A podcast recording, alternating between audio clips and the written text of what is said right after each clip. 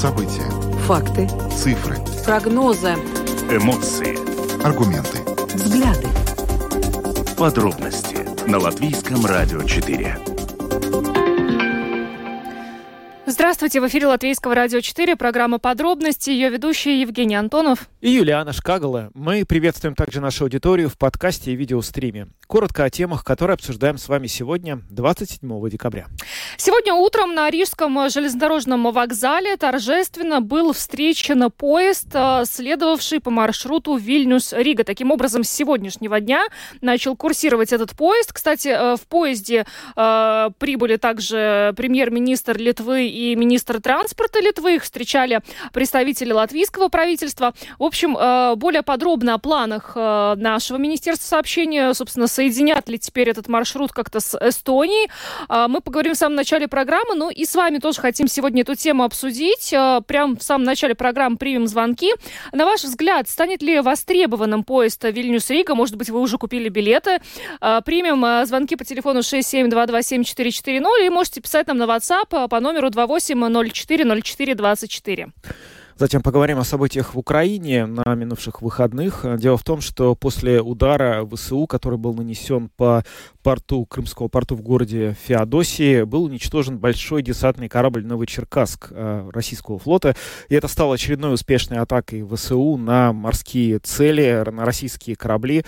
Э, благодаря этим атакам корабли российского флота уже в значительном, в значительном объеме перемещены из Крыма на территорию, в территорию порта Новороссийска. О том, собственно, насколько важную роль играет вот эта вся кампания в общем контрнаступлении ВСУ, мы поговорили сегодня с украинским экспертом. Мы представим вам этот комментарий вашему вниманию. Ну, еще одна громкая тема продолжается, э, продолжают здесь обсуждать в Латвии. Она касается Резекне. Напомню, что вот в пятницу мы обсуждали, наш коллега Сергей Кузнецов рассказывал о, об итогах ревизии государственного контроля, э, в результате которой было установлено, что э, при разработке бюджета Резекнинского самоуправления на 2023 год допущены многочисленные нарушения. Очень много разных подробностей вскрылось. И сегодня государственный контролер Эдгарс Корчагинс был гостем программы «Домская площадь», где он тоже э, комментировал еще раз со своей стороны эту тему. В частности, он сказал, что процесс формирования бюджета в Резекне проходил не по закону. И сегодня мы э, представим вашему вниманию фрагмент этого интервью с государственным контролером, где он как раз э, рассказывает о тех проблемах, о тех нарушениях, которые были констатированы в Резекне. Ну а под конец этой программы мы обсудим нынешнюю короткую рабочую неделю, которая, как получается, как бы зажата между двумя большими праздниками, между выходными Рождества и выходными Нового года. Э, настроить себя на рабочий ритм в эти дни чрезвычайно сложно. И как это удается, об этом мы решили сегодня поговорить с нашими коллегами, э, журналистами Латвийского радио, которые рассказали каждый свою историю, как ему или ей удается настроить себя на работу на этой неделе и, в общем, мотивировать для выполнения своих служебных обязанностей. Ну, вы услышите любимые знакомые голоса э, и очень много любимых знакомых голосов в нашем эфире. Сегодня ближе к завершению программы, так что оставайтесь э, с нами. Ну а видеотрансляцию смотрите на странице LR4 ЛВ, э, на платформе РусЛСМ ЛВ, в Фейсбуке на странице Латвийского радио 4, на странице платформы РусЛСМ, а также на YouTube-канале Латвийского радио 4.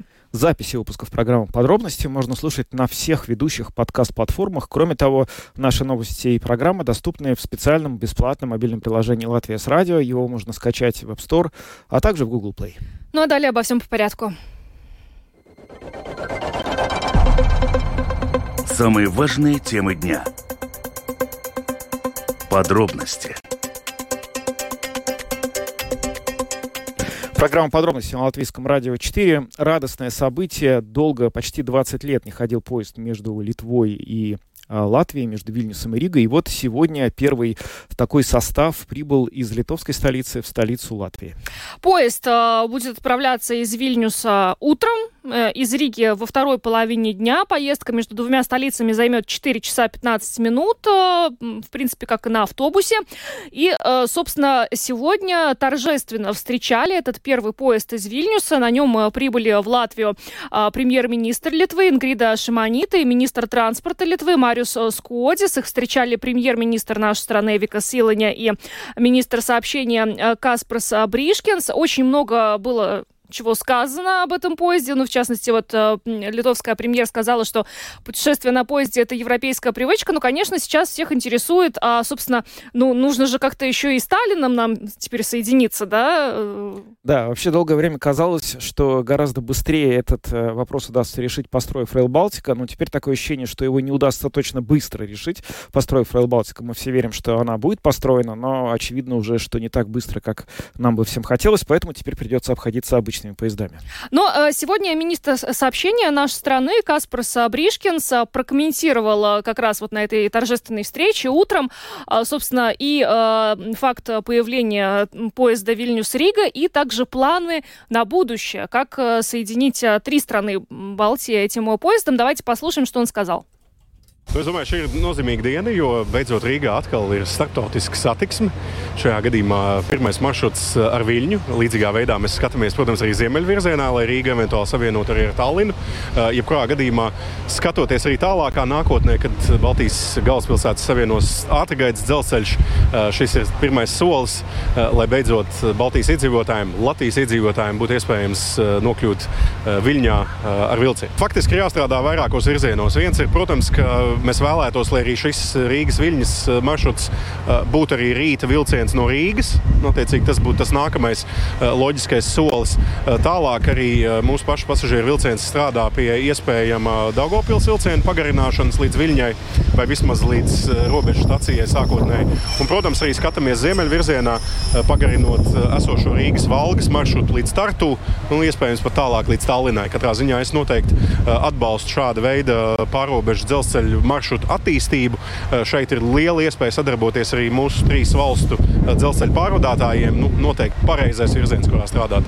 Nu, šobrīd eh, no pasažieru vilciena saskaņā ar esošo informāciju teorētiski esošos maršrutus ir iespējams jau tagad pagarināt. Skaidrs, ka ir jāaiziet viss process, kas ir saistīts ar, ar certifikāciju, ar visām atļaujām, grafika saskaņošanu. Tas ir darbs, ko šobrīd pasažieru vilciens veids. Skaidrs, ka tur ir nepieciešams arī finansiālas investīcijas. Nu, es esmu arī no savas puses apņēmies uh, uh, meklēt, uh, kā mēs varam atbalstīt šādu veidu pārobežu pārvadājumus, iesaistoties arī mūsu pārvadātājiem.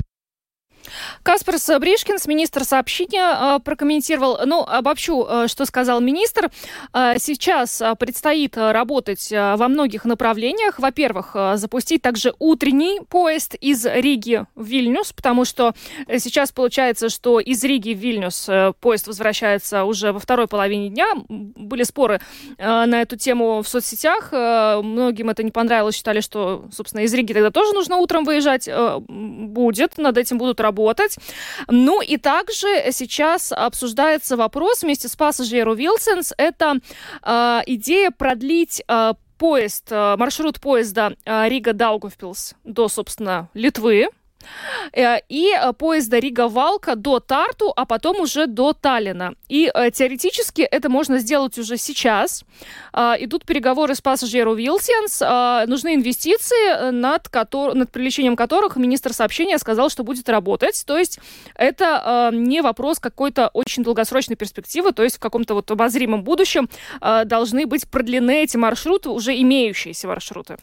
Да, но по этому поводу сегодня высказывались, надо сказать, и литовские официальные лица. Они сказали, в частности, вот министр транспорта Литвы Мариус Скодис сказал, что нужно продлить маршрут э, поезда из Риги в Таллин, и мы действительно хотим этого, но и все три страны должны это сделать. В общем, такое намерение и желание высказано, ну и теперь, и поскольку все стороны вроде в этом заинтересованы, а о том, что Латвия и Эстония э, со своей стороны ведут переговоры о том, чтобы возобновить э, сообщение на поездах между э, Ригой и Тарту об этом вообще известно уже довольно давно. В общем, как будто никаких препятствий, кроме, возможно, денежных, нет к тому, чтобы этот вопрос принципиально вскоре был решен.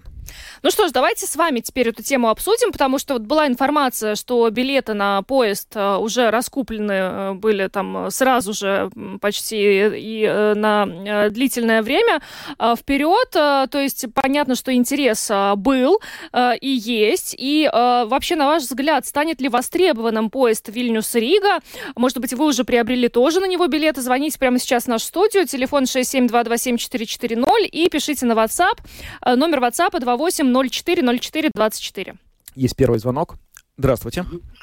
Добрый день. В советское время это был очень удобный поезд. Он уезжал ночью, рано утром приезжал в Вильнюс, и после 11 он уезжал из Вильнюса. Мы часто ездили, целый день в Вильнюсе проводишь, потом на последний сеанс в кино сходишь и назад в Ригу. А сейчас э, без гостиницы ничего не получится. Ну, молодежи, может, которой хочется потусоваться, Ой, а- они, может быть, и вот в гостинице оставят. А так вы можете неудобно. секрет открыть? Что за кино такое было в Вильнюсе, что ради последнего сеанса нужно было туда ехать? Нет, просто некуда было деваться. А, Вокзал смысле. был всегда заполнен, и там даже сесть нельзя было. И поэтому мы всегда шли на последний сеанс. Все Мгм. понятно. Спасибо. И сразу потом на поезд. Мгм. Да, ну вот по поводу гостиницы, да, это та дискуссия, которая э, велась э, в соцсетях. Э, Еще раз напомню, что э, министр э, Бришкин сказал, что и э, сейчас работают над тем, чтобы э, ну, запустить такой и утренний поезд э, из Риги для того, чтобы было удобнее и жителям Латвии э, поехать э, в Литву. Еще один звонок. Здравствуйте. Добрый день. Добрый. Ну, я полностью поддерживаю министра, что нужно допустить второй поезд, потому что сейчас это абсолютно не экономически невыгодно. С латвийской стороны ехать нужно как минимум две ночи провести где-то либо в гостинице, либо снимать апартаменты. Мгм. Даже если, например, нам бы было это интересно, у нас есть предприятие, связанное в Вильнюсе, э, можно было бы бизнес-поездки спокойно совершать это тоже на поезде, но опять-таки нужно проводить две ночи. А в принципе я поддерживаю, я вообще не понимаю, почему мы так долго к этому шли. Мы тут все рядышком и 20 лет решали этот вопрос. Спасибо. Да, спасибо. Да, спасибо за звонок. Но на самом деле есть э, ну, два комментария по поводу того, что только что было сказано. Во-первых, изначально был поезд запущен в том расписании, которое вот мы видим, то есть он удобный для Литвы, потому что его запускала литовская железнодорожная компания для пассажиров из Литвы, да, и, соответственно, теперь уже будет вот с латвийской стороны аналогичное расписание делаться для пассажиров из Латвии. Вполне естественно, кто-то с чего-то начинает.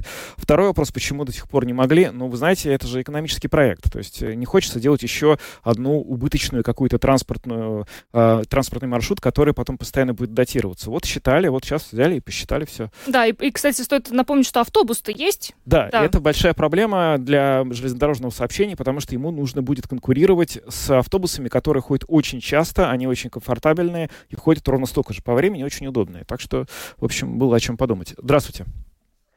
Алло, Да, Говорите, слушаем. пожалуйста. добрый вечер. Добрый. Я такой вопрос. Раньше был рейс Даугавпилс-Вильнюс. И давно он уже не ходит. Мгм. Е- Было есть в планах или был разговор сегодня насчет этого рейса? Был, был. Э, Вот вы, наверное, прослушали э, в комментарии министра сообщения. Он сказал, что э, э, сейчас идут как раз разговоры с Pasažieru vilciens о том, чтобы продлить уже имеющиеся маршруты. То есть, например, поезд э, Рига-Даугавпилс продлить до э, Литвы, но э, пока неизвестно, то есть до какого-то ближайшего населенного пункта уже на территории Литвы или куда-то дальше. Но да, разговоры об этом ведутся, так что через Даугавпилс э, в каком-то обозримом будущем, э, то есть можно будет сесть в Даугавпилс на этот поезд и дальше уехать в Литву. Там главная проблема — это наличие подвижного состава, то есть вагонов, локомотивов, которые будут просто в нужном количестве обеспечивать все эти путешествия. И вот, собственно говоря, в это все пока упирается. Но да, такие планы, безусловно, а, есть, об этом и открыто говорят. Здравствуйте. Э, Добрый день. Я э, в свое время очень часто ездил на этом поезде. Рига Вильнюс и чуть-чуть дальше. Вот. Но раз зашла у нас такая э, значит, э, речь о том, о взаимоотношении с соседней республикой, мне хотелось бы к вам, к ведущим, вот, значит, э, один вопрос задать, на который хотелось бы ответить. Если вы не в состоянии, но, может быть, вы информацию соберете. В свое время наши литовские друзья, проявляя заботу о конкурентоспособности своей республики, разобрали часть э, рельс, которые соединяли общую систему, значит, Прибалтийской железной дороги, то есть Латвию и Литву, значит, чтобы ограничить нам возможность конкуренции в транзите. Да, и за это были оштрафованы Евросоюзом, мне кажется, на 40 миллионов евро. Ну, это довольно давняя При- история. Так и было, да. Это недавняя история. Знаете почему? Потому что деньги, которые они должны были заплатить, до сих пор не заплачены. Вот мне интересно, почему это не сделано и, э, значит, кто препятствует вот этому. Но разобраны они были, по-моему, 2008-2009 год, потом очень долго шел суд, и, собственно, приговор был, по-моему, только года три назад озвучен. А, то, что деньги эти не заплачены до сих пор, это я услышал в первый раз, но мы при случае поинтересуемся и постараемся в этом разобраться. Пока, к сожалению, не можем вам ничего на это ответить, э, чтобы вы получили удовлетворительный ответ. Здравствуйте. Говорите, пожалуйста. Алло. Да, Говорите. слушаем. Алло. Да.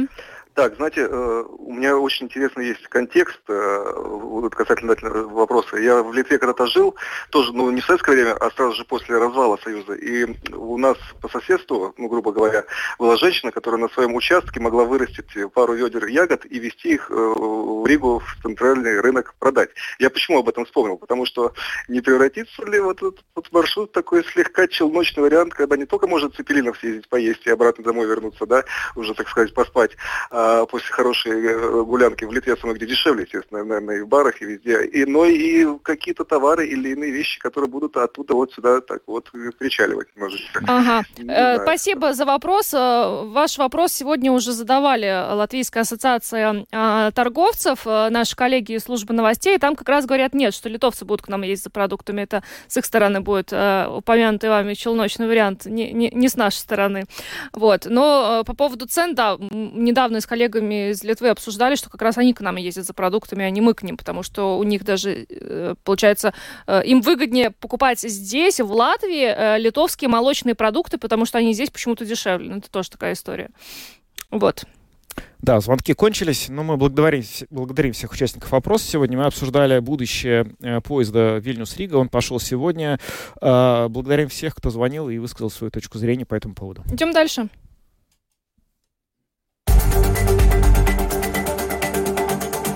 Подробности прямо сейчас.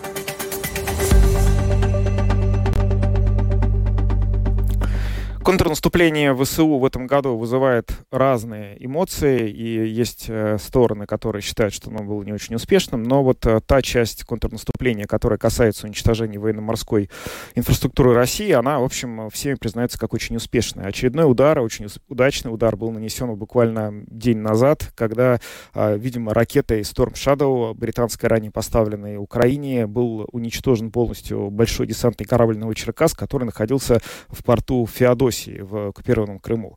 В общем, а, вот эти атаки на морскую инфраструктуру, они становятся в течение этого года, стали уже таким рядовым явлением, и они уже заставили флот российский во многом покинуть Крым и переместиться к территории, собственно, самой России, к Новороссийску, там, где такое большое количество военных кораблев никогда, кораблей никогда в жизни не стояло.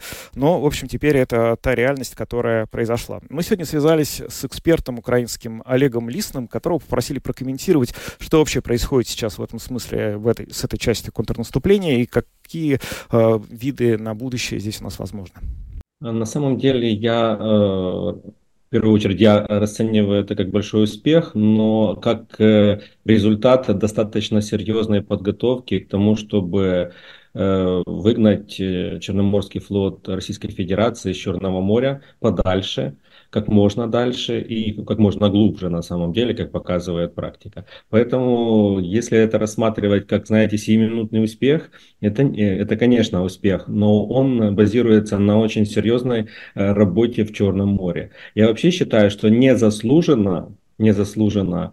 Э, вот этот черноморский кейс э, находится где-то на задворках информационных, потому что все говорили о контрнаступлении, а в этот период произошел колоссальный успех. Это, это просто сейчас, э, наверное, исторический момент произошел, то, что государство без флота выгнало государство, у которого один из союзников э, является флот. Поэтому в Украине ну, на разном уровне, как политические, так и военные комментаторы, эксперты считают это большим успехом, э, потому что на самом деле это не только один корабль, пострадал, как, как говорят российские пропагандисты, он, ну, он затонул, есть, есть уже конкретные фотографии, но инфраструктура сильно пострадала.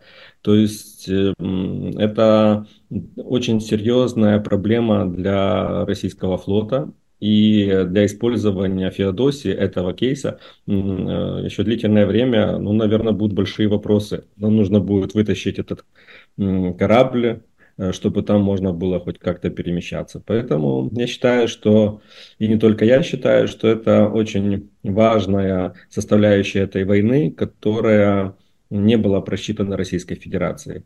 Э, ну и мы прекрасно понимаем, что это произошло в комплексе с нашими союзниками, однозначно, потому что и ракеты, которые прилетели, я так подозреваю, что это все-таки ракеты, которые нам поставляют союзники – Поэтому это как бы общий успех, и мне приятно, что англичане очень высоко оценивают э, перспективы наши в этом э, кейсе.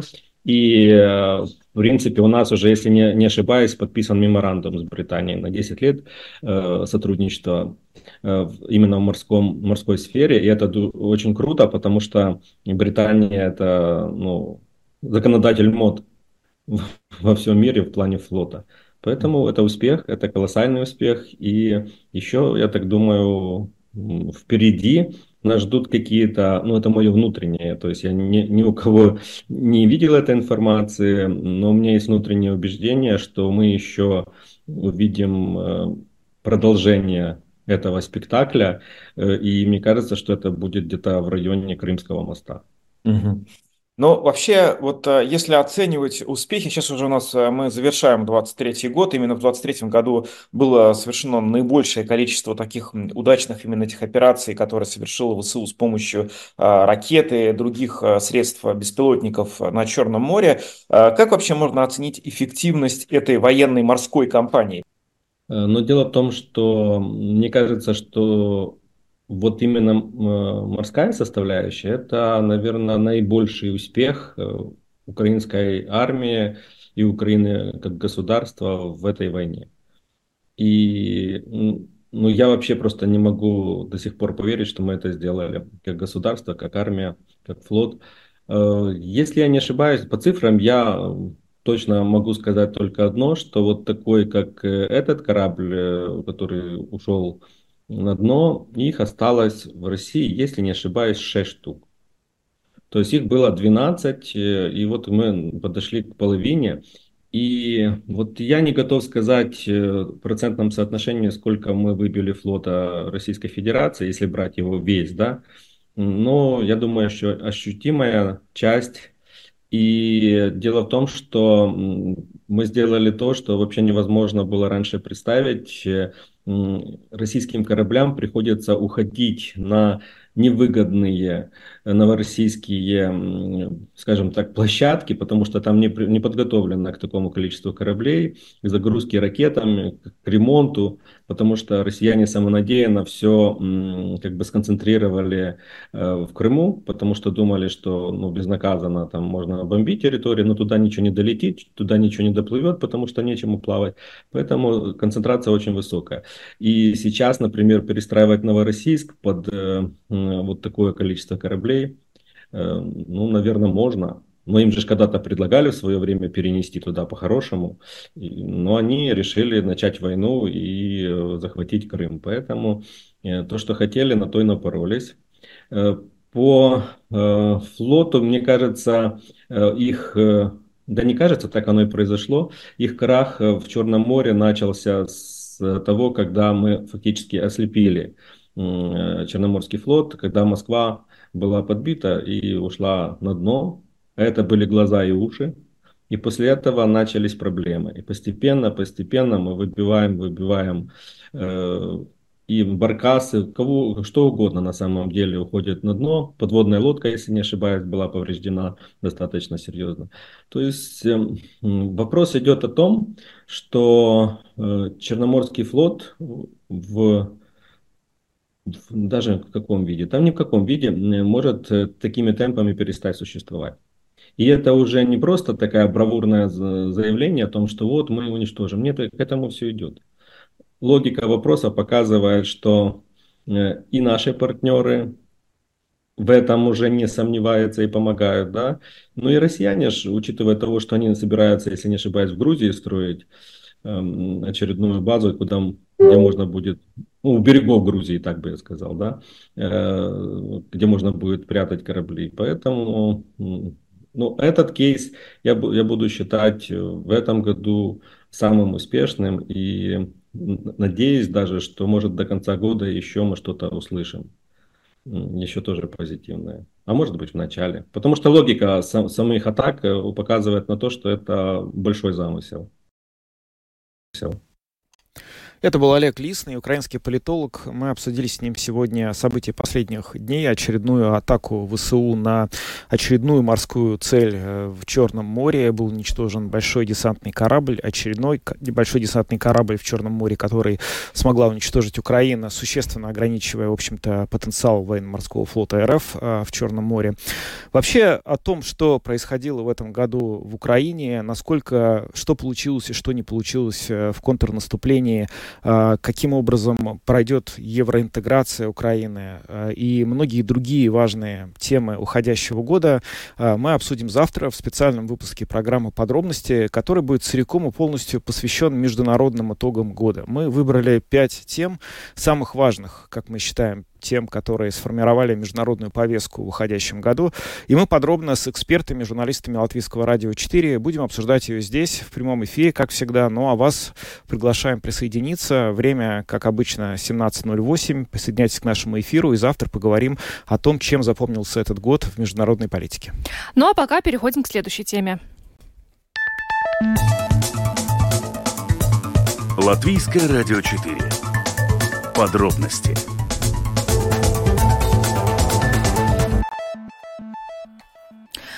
пятницу мы уже обсудили результаты ревизии государственного контроля, которая проводилась а, в Резакне. И, как выяснилось, а, при разработке бюджета Резакнинского самоуправления на 2023 год были допущены многочисленные нарушения. Одно из самых таких, наверное, а, шокирующих, о котором мы узнали в пятницу и о котором рассказывал наш коллега Сергей Кузнецов, это то, что жители Резакне переплачивали почти вдвое за отопление местному муниципальному предприятию, хотя то э, зна знало, что тариф на самом деле в два раза ниже, получала еще и компенсации от государства, которые были предусмотрены в прошлом году. Ну, собственно, вот такая ситуация сложилась. А сегодня э, государственный контролер э, Эдгар Скорчагинс э, был гостем программы «Домская площадь», где еще раз э, с коллегой э, Андреем Хуторовым они подробно обсудили вот эту ситуацию в Резекне. Давайте послушаем фрагмент из того, что сказал государственный контролер. Насколько этот год был важным, знаменательным и успешным для вашего ведомства? Um, šis gads, kas noslēdzās, bija ļoti produktīvs mums. Год, который завершается, был очень продуктивным для нас в плане ревизий. Мы завершили более 40 ревизий по вопросам финансов, законности. Выбрать самую важную трудно. Это были и вопросы здравоохранения, например, онкология. Мы рассматривали вопросы программ повышения квалификации. Мы закончили цикл ревизий, посвященных административно-территориальной реформе. Важных вопросов очень много. Вы не сказали о Резакне. Получается, рядовая проверка, да? Я шая года мы... Да. В этом году у нас было много ревизий, реакций на актуальные и важные вопросы. В первой половине года это была ревизия о закупке продовольствия в сфере обороны. И недавно, да, вы правы, закончили ревизию в Резекне. В Резекне. Ну и самый главный вывод этой ревизии, э, многие наверняка запомнили эту цифру, некоторых она даже шокировала в самом городе, и не только 10 миллионов евро. Это реальный дефицит, а посчитал госконтроль в самом городе. Это стечение обстоятельств или закономерность? Какой ваш вывод по итогам этой проверки? Um, ну, Во-первых, мы видим, что сам процесс формирования бюджета проходил не по закону. То есть с самого начала, как формировался, составлялся этот, бюджет, по мнению госконтроля, было все это шло как-то не так, да? Я В бюджет не были заложены необходимые на последние три месяца средства. Nepieciešamie бюджета līdzekļi. А почему это было важно? Почему нужно было их э, забюджетировать? Lai vienkārši чтобы самоуправление понимало, с чем ему надо будет считаться, сколько средств есть в распоряжении муниципалитета, сколько будет необходимо. И вместе с этим, сколько обязательств и проектов самоуправление может выполнить. По горячим следам министерства, два министерства сразу, это Министерство по делам самоуправления, Министерство финансов, сейчас пытается выправить ситуацию. Что касается тех, кто привел город к этой ситуации, какой вы видите ответственность? Ответственность есть разного вида. Политическая, административная, уголовная. А, в этой ревизии госконтролю было важно ответить на два вопроса, важных для самого города, Министерства финансов и Министерства среды и регионального развития. Первый – это насколько большие обязательства у города. Это мы уже выяснили. Минус yeah. 10 э, миллионов. И мы видели, что в отчете не были вписаны обязательства на следующий год в размере 13 миллионов евро. То есть это уже 10 плюс 13 получается? А, так на это нельзя смотреть. Одна цифра – это дефицит бюджета конкретного года, а вторая – это понимание того, сколько надо будет платить в будущие годы. И эти суммы не были указаны полностью. То есть эта сумма может э, возрасти, эти 10 миллионов, они не окончательны. Mm-hmm. Ну что же, э, кто и какую ответственность должен за это понести? Ну, лук, bet atbildības jautājums ir tas. Вопрос ответственности – это тот, над которым уже стали работать правоохранительные органы. Госполиция, КНАП. Уже во время ревизии они запрашивали у госконтроля информацию, которую мы предоставили, сотрудничая с этими учреждениями. Эти учреждения продолжат свои проверки. Bojāmies ar šīm iestādēm, un tagad šīs pārbaudas iestādēs turpinās. То есть вы дипломатично отстраняетесь от ответа на этот вопрос, э, отдавая его на откуп э, КНАБу, отдавая государственной полиции и другим структурам. Как говорится, у каждого своя компетенция. Нам было важно понять объем обязательств и оценить процесс формирования бюджета. В свою очередь, работу, связанную с ответственностью, проводят другие учреждения. Par atbildību jau dara citas iestādes. Ну, конечно, это важно, но с другой стороны, если просто кому-то погрозят пальчиком, вы останетесь довольны этим результатом? Но tas, ko mēs pilnīgi noteikti varam skaidri pateikt no mūsu puses. То, что мы определенно точно можем сказать с нашей стороны, что учреждение, в данном случае руководство Резакненской думы, не обеспечило то, что предусмотрено законом. Это надо оценивать Министерству среды и регионального развития и, конечно, самим избирателям в Резакненской jāsaka šī atbildība. Эдгар Скорчагин, государственный контролер, э, рассказал сегодня в программе «Домская площадь» э, ну, более подробно о тех нарушениях, которые были в Резекне э, констатированы. Но, кстати, вот уже после того, как в пятницу закончилась наша программа, и когда Сергей Кузнецов вот нам рассказывал о том, что, собственно, произошло, стал доступен комментарий министра финансов Арвилса Ашраденса, который в тот же день выехал в Резекне, чтобы встретиться с руководством города, с депутатами э, Думы. И, как тогда уже Сергей сказал, что коалиционные депутаты не явились на эту встречу, пришли э, депутаты от оппозиции и исполнительный директор. И э, интересно, что министр финансов сказал, э, ну, что он когда ехал туда, по, по их подсчетам, они предполагали, что дефицит э, бюджета в следующем году составит, ну, около 8 миллионов евро. Но э, потом э, на этой встрече исполнительный директор э, Резекна сказал, что э, нет, это не 8 миллионов, это 10 миллионов евро, и это э, 20% от всего бюджета Резекне. И министр финансов сказал, что тогда у него вылезли на лоб глаза, когда он это услышал, что он никогда с таким не сталкивался, чтобы дефицит бюджета составлял 20% от бюджета. В этой истории очень важно э, отделить, в общем, э, вот эту вот экономическую сторону от политической, потому что есть какое-то ощущение, что и в самом Резекне некоторые жители, и политики, которые связаны с тем, что там происходит, как-то очень хотят это все смешать и пытаются представить нынешнюю нынешнюю ситуацию как очередную какую-то попытку свести политические счеты с руководством города. Но, вы знаете, есть все-таки, ну, есть финансовые нарушения. Судя по всему, они уже прям доказаны. То есть, конечно, мы пока не видели, э, чтобы как-то прокуратура высказывалась или другие органы, вероятно, это тоже произойдет. Но есть очень много фактов, которые показывают, что те люди, которые управляли городом, ну, скажем так, к ним есть вопросы. Они не касаются политики, они могут заниматься вообще чем угодно, но надо, чтобы они ответили на вопросы по экономической части. Если все то, что нам сейчас вот стало известно, реально станет, ну, вот дока- будет доказано, но это прямо караул, Прям караул. Нет, ну, если госконтроль уже да.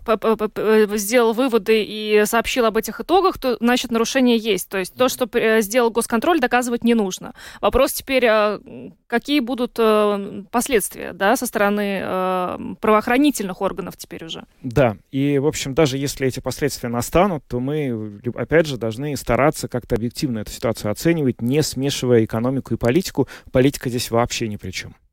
Ну что ж, мы идем дальше, поговорим о том, как пережить эти три дня, потому что короткая рабочая неделя, и, собственно, а, сегодня а, многие коллеги выглядят так, как будто бы они не слишком рады были прийти на работу, и, собственно, ну не только коллеги, а, видно, что на улице сегодня люди тоже, ну не то чтобы очень хотели приходить сегодня на работу. Так, как будто выходить... они не хотели выходить на улицу. Да, ну, идем дальше. Самые актуальные темы дня Подробности. Сегодня музыкант наш э, Ральф Эйланс э, очень интересную дискуссию начал в Твиттере. Э, он написал, если тебе вот в этот период между Рождеством и Новым годом нужно идти на работу, то нет ли у тебя такого ощущения, как будто ты как бы учишься в школе, вот это вот школьное время, и оценки в табеле уже выставлены, но тебе все равно нужно идти в школу и имитировать бурную деятельность. А, абсолютно лишнее рабочая неделя, написал э, Ральф, и, собственно, вот э, завязалась дискуссия на эту тему, и которая продолжилась и у нас на радио, мы сегодня тоже подискутировали. Нужно ли идти на работу эти три дня? Ну, да, ну то есть вопрос не стоит, надо ли нам идти на работу. Надо. Да, нам надо идти на работу. Вопрос особенно, как? Особенно тем, кто участвует в подготовке ежедневной информационной программы, здесь просто нет альтернатив и опций, мы должны быть на работе. Но другое дело, что принципиально вопрос звучит так, что ну, очень сложно настроиться, да, чего что-то говорить. Все мы люди, э, все мы человеки, как говорилось в известном фильме. У нас тут было четыре выходных, и впереди еще Новый год, и подарки, елки, дети, кино, ну, в общем, что только, новогодние базарчики, кролики, ну, в хорошем смысле этого слова. В общем, э, очень много веселья и очень мало мыслей о работе. А, Наталья Мещерякова, э, наша коллега, журналист Латвийского радио 4, сегодня изучила, что люди по этому поводу вообще пишут, вот реагируя как раз на твит Ральфа. Наташа с нами сейчас на видеосвязи. Приветствуем тебя. Добрый вечер, коллеги. Привет. Рада вас угу. тоже приветствовать в первый из трех непродуктивных и лишних дней, как уже окрестили эту короткую рабочую неделю, в том числе в соцсетях. Э, да, Юлиана, ты вот правильно процитировала Ральфа, который сказал, что якобы какой смысл в этой неделе, эти три дня абсолютно лишние. И тут же такой шквал критики э, посыпался на, на Ральфа. Да, в Люди основном. считают, что абсолютно продуктивно пройдут эти три дня? Люди, э, я могу зачитать вам некоторые Давай. комментарии, вы поймете, в чем суть. Вот, например, пишет э, мужчина э, Ральфу, не запомнила да, его ник, но это точно был мужчина. Скажи это врачам, полицейским, пожарным, продавцам и нянечкам в детском саду. Дальше кто-то пишет. Очень зависит от работы. Если ты, например, машинист поезда, то вряд ли эти дни лишние. И еще один комментарий. Это только так кажется, если ты в жизни ни, никакой полезной работы не сделал. Вот с такой критикой обрушились люди на такой вроде бы безобидный твит о том, что три дня лишних. То есть, но, но действительно, если так подумать, э, те дни, три, да, они не могут быть лишними для, может быть, людей, ну, прям определенных профессий. Мой любимый э, твит в этой ветке звучит так. «Э, моя рутина, моя рутина неизменна малыши рождаются 24 на 7. Ну, mm-hmm. несложно догадаться, да, что работник роддома это пишет. То есть, действительно, ну, как можно назвать эти дни лишними? Но, конечно, Знаешь, это звучит были... немножко, извини, что перебиваю, это звучит немножко как такая легкая попытка свести счеты с э, музыкантом, который с точки зрения большинства, ну, не работает по-настоящему. Вот мы работаем, конечно, да? А музыканты... Такие, да, были да, да. Ага. конкретно, даже, Жень, слово в слово были, да? мне кажется, mm-hmm. такие комментарии, говорят, что, э, ну, что, что, ты же никогда не пробовал на нормально работать. И еще был комментарий, так могут сказать только вот артисты, чиновники, то есть люди, да, прям вот Чиновники не, не работают, по мнению большинства. Нет, ну знаешь, как у меня сейчас, вот первая фраза, которая в голову пришла, все профессии важны, все профессии нужны, да, а, просто каждый смотрит со своей колокольни и считает, что его профессия, ну, там, самая важная. Нет, конечно, не спорю, а, все те, которые тобой были перечислены, полицейские, э, медики. Ну, как и... мы без них, конечно. Как мы без них никак. Если у них будет э, вот этот перерыв на три дня, да, то, ну что, мы тут с вами все пропадем, это, конечно же. Но опять-таки, если бы был снег, тоже говорят, что если тебе не надо чистить снег и мести улицы, то да, можешь вот э, называть эти дни лишними. Но интересно, сегодня у самого Ральфа Элланда концерт в Лепе, и некоторые восприняли вот этот его пост именно как предупреждение о том, что, может быть, концерта не будет. Кто-то спрашивает, что отменяем концерт, если ну, не, не, не надо работать в эти А дни. это было бы тонко, Но если бы он так все продумал, что потом отменил концерт. Это был бы шикарный просто пиар-ход не лишний. Да. Ну вот нет, я не знаю, конечно, но по, по всем э, афишам концерт должен состояться. Э, были люди, конечно, согласны с тем, что работать не надо. Вот э, люди пишут согласна, поэтому взяла отпуск на эти три дня, чтобы на работе не задерживаться, не засиживаться. И кому-то, наоборот, эти три дня кажутся очень продуктивными, потому что наконец-то нету бесконечных собраний компаний на работе. То есть для кого-то наоборот, это время поработать. Э, кто-то связывает это с тем, что три дня очень хорошо можно закупиться на Новый год, и тоже пиротехнику, и в магазин сходить там за продуктами. То есть как их можно рационально использовать, вот люди тоже предлагают э, свои советы. Ну, то есть для кого как. Опять-таки, да, мнения разделили, за что я люблю соцсети, за то, что там можно, на, казалось бы, такое очевидное, да, вот мы с вами тоже, коллеги, обсуждали утром, и кажется, действительно, три дня как-то не то, не все. И Женя в начале эфира сказал, зажаты эти три дня между э, Рождеством и Новым годом, но вот видите, вот так вот развернулась тема, что ну, все-таки зажаты и используя. Пусть будут. Посмотрим, что люди скажут, когда увидят, может быть, еще не все видели, как выглядит календарь э, декабря 2024 года. Я вам скажу, там за период с 21 декабря по, э, по 2 января один рабочий день. Это 27 декабря. Все, остальные все выходные. Там ну, все перенесли. По-моему, 28 тоже 28 это суббота. Это суббота, не да, все работают. она переносится. Она перен... Я не буду сейчас спорить. По-моему, там два дня все-таки. Два рабочих дня. 27, 27 и 28. Ну, еще нам надо дожить. Не-не-не, смотри. Еще пережить э, два, два рабочих дня, дня, которые у нас ты сказала Впереди правильно. Рабочих. Два рабочих дня будет в этот период. Э, значит, 27 э, декабря mm-hmm. и 28 декабря. Но 28 это суббота, поэтому далеко не все будут работать 28 Ну, то есть у нас... Ну и 27 я подозреваю Да и 27 тоже. никто не будет работать. Говорить. Слушайте, коллеги, Что там работает? вот мы когда сегодня утром обсудили эту дискуссию, да, нужно ли работать э, вот в эти межпраздничные дни, я прошлась по нашим коллегам, они вообще очень интересные ребята. Mm. Вы сейчас очень много голосов э, знакомых э, услышите. Значит, я вам просто вот последовательность, да, как я к ним пошла. Илона Ехимович, Анна Строй, Марина Талапина, Александр Алексеев, Людмила Пилип, Ольга Князева, Михаил Никулкин и Алиса Прохорова ответили на вопрос, как прожить эти три дня, как они заставляют себя выйти на работу. Если где-то есть истинный ответ на этот вопрос, то она в этой записи. Давайте ее Послушаем. Наташа, спасибо большое. Спасибо, пока. Хорошего вечера, пока. Те, кто меня знают близко и хорошо, поймут. Я вот эти долгие выходные еле выдерживаю. И в последнее время понимаю, что какие-то явно новые еще придумки добавятся к моей нормальной работе, эфиру, общественной деятельности. Ну вот я, например, благодаря таким выходным и отпускным дням написала сказку. Надеюсь, в следующем году она будет опубликована, может быть, озвучена, прозвучит, и ее можно будет прочитать. В общем, тут, я думаю, вопрос такой. Для музыкантов э, в широком понимании вообще-то таких выходных на выходных. Не бывает. Ведь у них концерты, постоянно выступления, и как раз в праздничные дни они так нужны для отличного настроения, для живой музыки. Я и сама мечтаю попасть на такие рождественские концерты еще впереди, 7 января, когда у меня будет день рождения, послушать рок-н-ролл.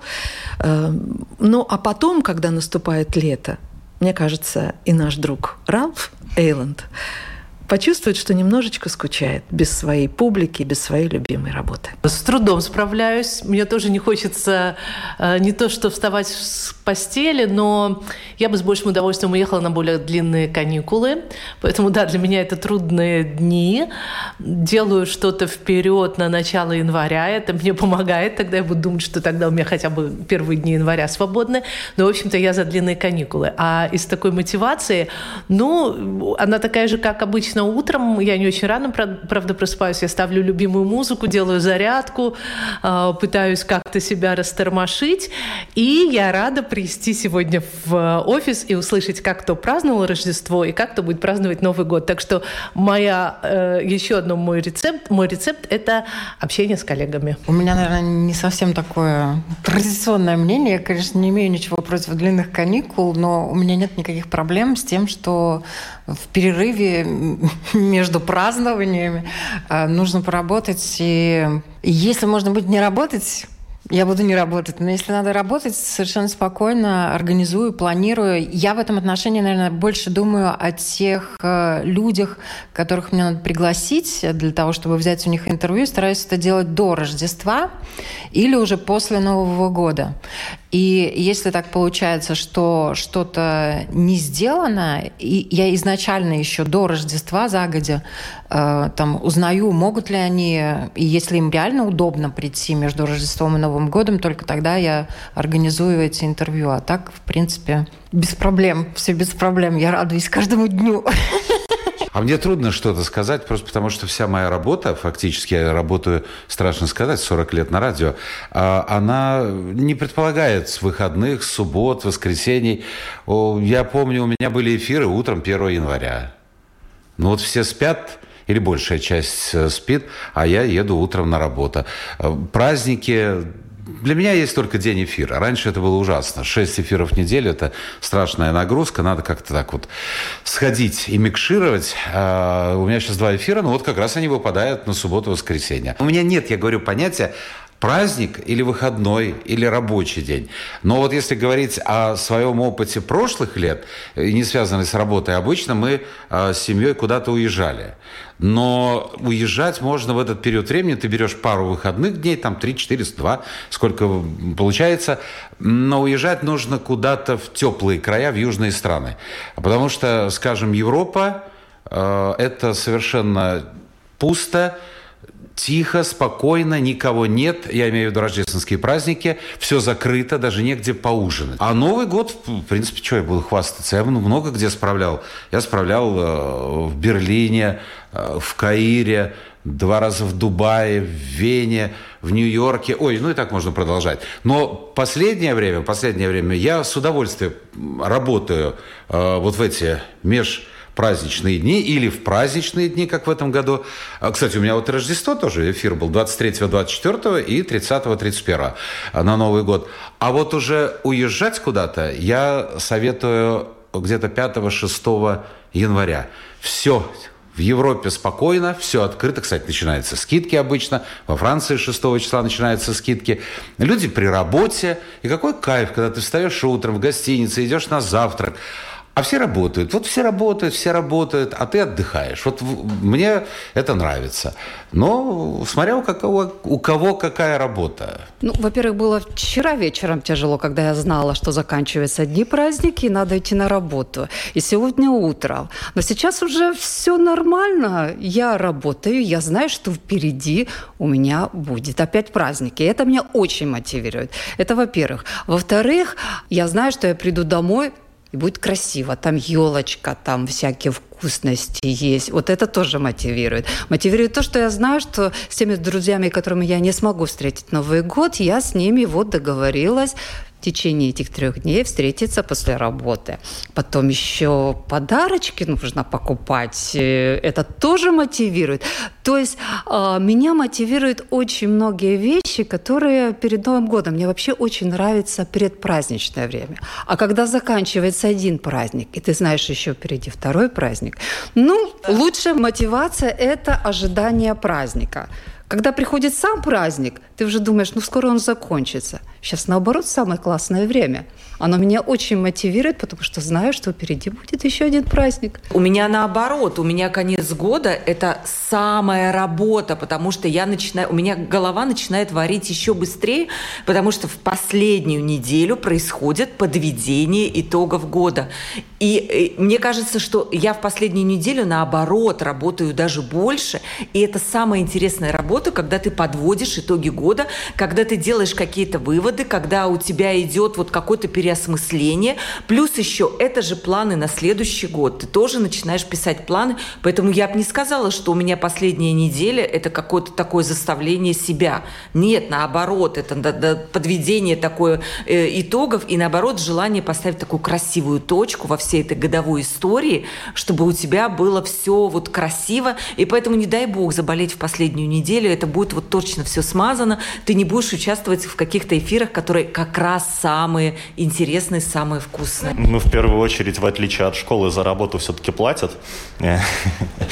Вот, и на самом деле мотивировать себя даже особо не приходилось, потому что я очень люблю свою работу, и отработать еще три дня в этом году, ну, ничего здесь страшного нету, абсолютно наоборот, с радостью, что ждет меня на следующий день, всегда жду рабочий день. Я у меня совершенно по-другому. Я, в принципе, у меня этот вопрос не стоит, потому что на праздники я всегда уже много лет работаю. И я как бы понимаю и знаю, какое число, там, сегодня, завтра какое будет число. Но у меня часто психологически стирается граница между праздниками и рабочими днями. И вот буквально недавно перед этим Рождеством, когда коллега пожелала мне хороших праздников, я сначала не поняла, о чем она говорит. Ведь работать мне завтра и послезавтра. Так что да, так что у меня в принципе этот вопрос не стоит, но если бы стоял, я думаю, что мотивировало бы, конечно, после праздников меня тоже работать э, оплата. Это были коллеги наши, наши сотрудники Латвийского радио 4, самых разных служб, э, новостной службы и Домской площади, которые ответили на вопрос, как они, собственно, переживают вот эти вот э, межпраздничные дни, как мы их условно назвали, то есть дни, когда, по идее, уже, в общем, работать не очень хочется, но все равно надо. Но надо отдать им должное, что переживают они это с честью, и, в общем, я даже им как-то немножко завидую. А может, они все льстят. Может, они все льстят, но мы же не можем думать о людях сразу плохо. Мы думаем о них только хорошо, правильно? Да, а тут нам еще продюсер э, Домской площади Наталья Порит и пишет, сказала, что не надо работать. Но Домская работает. Ага. Как стойкие солдатики они работают. И Андрей Хуторов встретит первый день э, Нового года, значит, э, проведет 1 января, утро 1 января со слушателями. Ага. Вот так вот. Ну, вот такой вот Э, будет радость у поклонников Андрея Хуторова. И у Андрея Хуторова. И у Андрея Хуторова тоже, в свою очередь, будет радость. Ну что ж, всем спасибо. Мы на сегодня заканчиваем. А завтра подключайтесь. Э, международный обзор. Подводим итоги года. А, с вами были Евгений Антонов. Юлиана Шкагла. Звукооператора Карлис Рашманис. Видеооператор Роман Жуков. Хорошего вечера. До свидания.